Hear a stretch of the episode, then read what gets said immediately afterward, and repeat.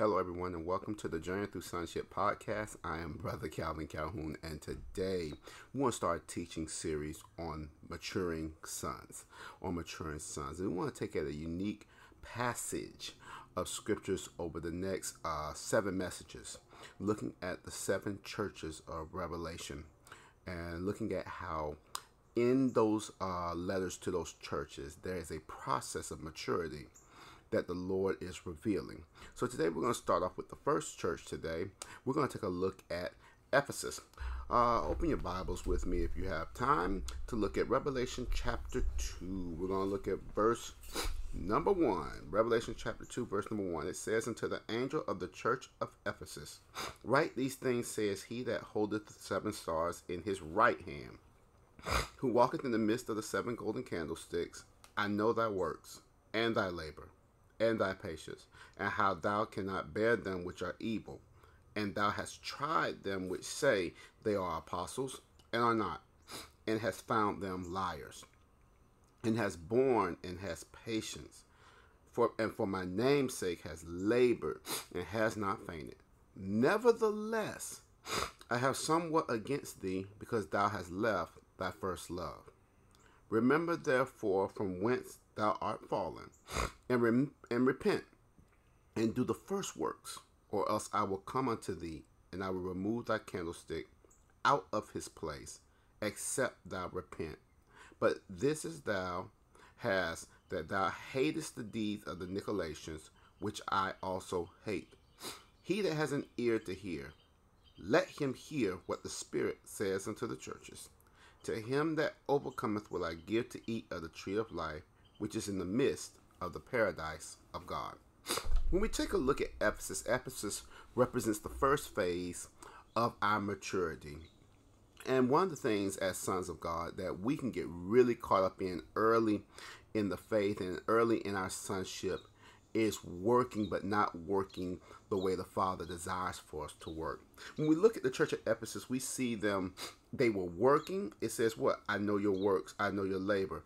They were a patient church. They worked and they were patient.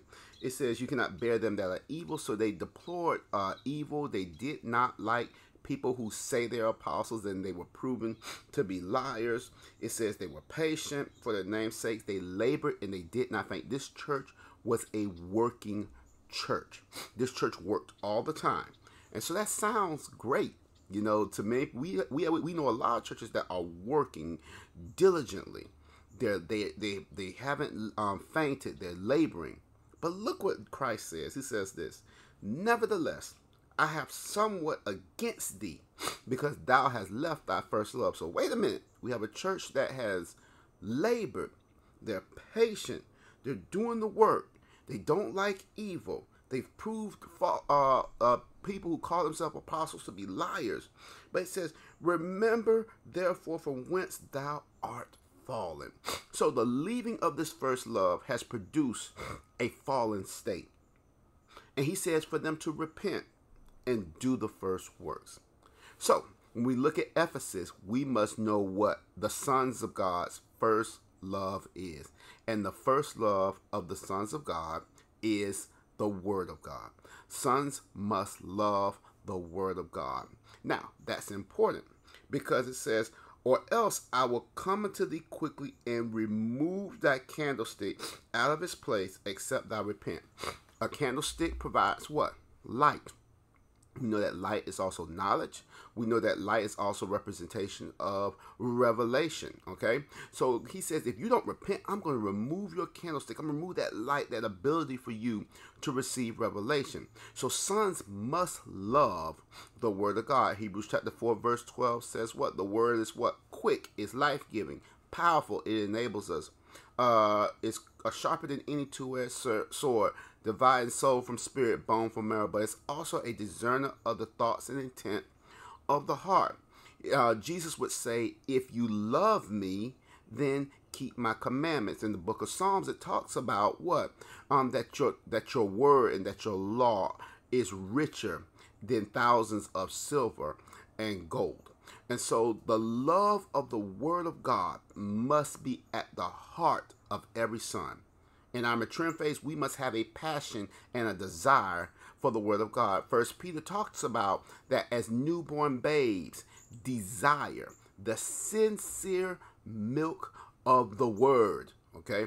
Desire the sincere milk of the word. So even in scripture, the very first thing as a newborn baby, much like in the natural world, newborn babes desire what? Mother's milk, right? To begin what? To continue to begin the growth process. Then when we come into the kingdom, we must what? Love the word of God. We must desire that sincere milk of the word. Hebrews chapter 5 verse 12 speaks about that there has there has need that someone teach you again which be the first principles of the oracles of God and um, many still have need of milk and not uh, and not of strong meat because what? Milk is for those who are babes who are unskillful in the word of righteousness but meat belongs to the to the mature. And and they have their senses exercised to discern good from evil. So that exercising is the studying of the word of god but also the application of the word of god. And then it talks about in hebrews chapter 6 what is the six elementary uh, doctrines of christ which represents the milk of the word so when you get a chance go look at those six elementary doctrines in hebrews chapter 6 so when you uh, look at the first love of the sons of God, it must be the word of God. But then he says, go and do the first works. Okay. So you must love the word of God. But wait a minute. This church was doing the works. It clearly says it right here. It's, I know thy works and thy labor. You have labored and have not fainted. But clearly, the works that they were doing still produced a fallen state. It still produced a fallen state. So you could be working and busy, but still be in a fallen state. The sons of God are called to work in a unique manner. Everybody, let's turn over to 1 Corinthians 13. Sounds familiar? Should sound familiar. For most people, they know this is what is called in Scripture as the love chapter. Let me read this first part of 1 Corinthians chapter 13, verse number 1 it says this though I speak with the tongues of men and of angels and have not charity, I am become as sounding brass or a tinkling cymbal. And though I have the gift of prophecy and understand all mysteries, um, all mysteries and all knowledge, and though I have all faith, so that I could remove mountains and have not charity, I am nothing. And though I bestow all my goods to feed the poor, and though I give my body to be burned, and have not charity, it profits me nothing. The church at Ephesus was working, but they weren't working from a heart of love. That's the first works. The first works are works that are steeped in love. You must have love when you do these works. Because why? It says God is love. So when we work from a heart of love, we're working with the heart and the character of Christ that in the works that we do, God and his glory is seen. Okay? So there's a lot of people who are doing a lot of works, but God is not being seen. The glory of God is not being made manifest. And that's because you're not working from a heart of love. Look, he says what? You can speak with the tongues, you can have all these tongues, you can know all these mysteries, you can have the gift of prophecy, you can have all of that. But without love, it means nothing. The church at Ephesus was busy working, but not working from a heart of love. And we must work from a heart of love. And in this time, and as we're progressing to the end of the age, we must hold fast to the our love of the word of God, but also the works from the love of God. Working from love. Because clearly in the world they need to see God, but they can't see God if we're doing works without love. Okay? And he tells the church at Ephesus, repent. That's our call. So to the son, to the maturing son in this first phase of their maturity, they must have a love for the Word of God, but also must possess the love of God in the works that they do. I remember as a very young minister and also growing in my sonship when I first came into my sonship, I had a zeal. I had a zeal for the Word of God. but what I was doing, I wasn't doing it from love, and it took correction from a spiritual father and some pastors to say, "Hey, you're right about what you're saying, but it's the heart in which you say it, and that makes the difference.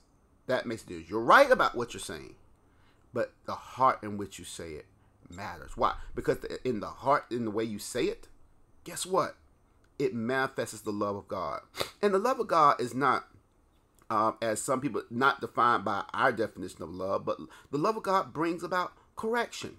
And we know that the Lord chastens them who he loves because he deals with us as sons. Okay, he deals with us as sons. So as we're learning the word of God and as we're working and doing the works, uh, our first works, the works, uh, works from love, guess what? The Lord's going to chasten us. He's going to correct us. But He's not correcting us to punish us.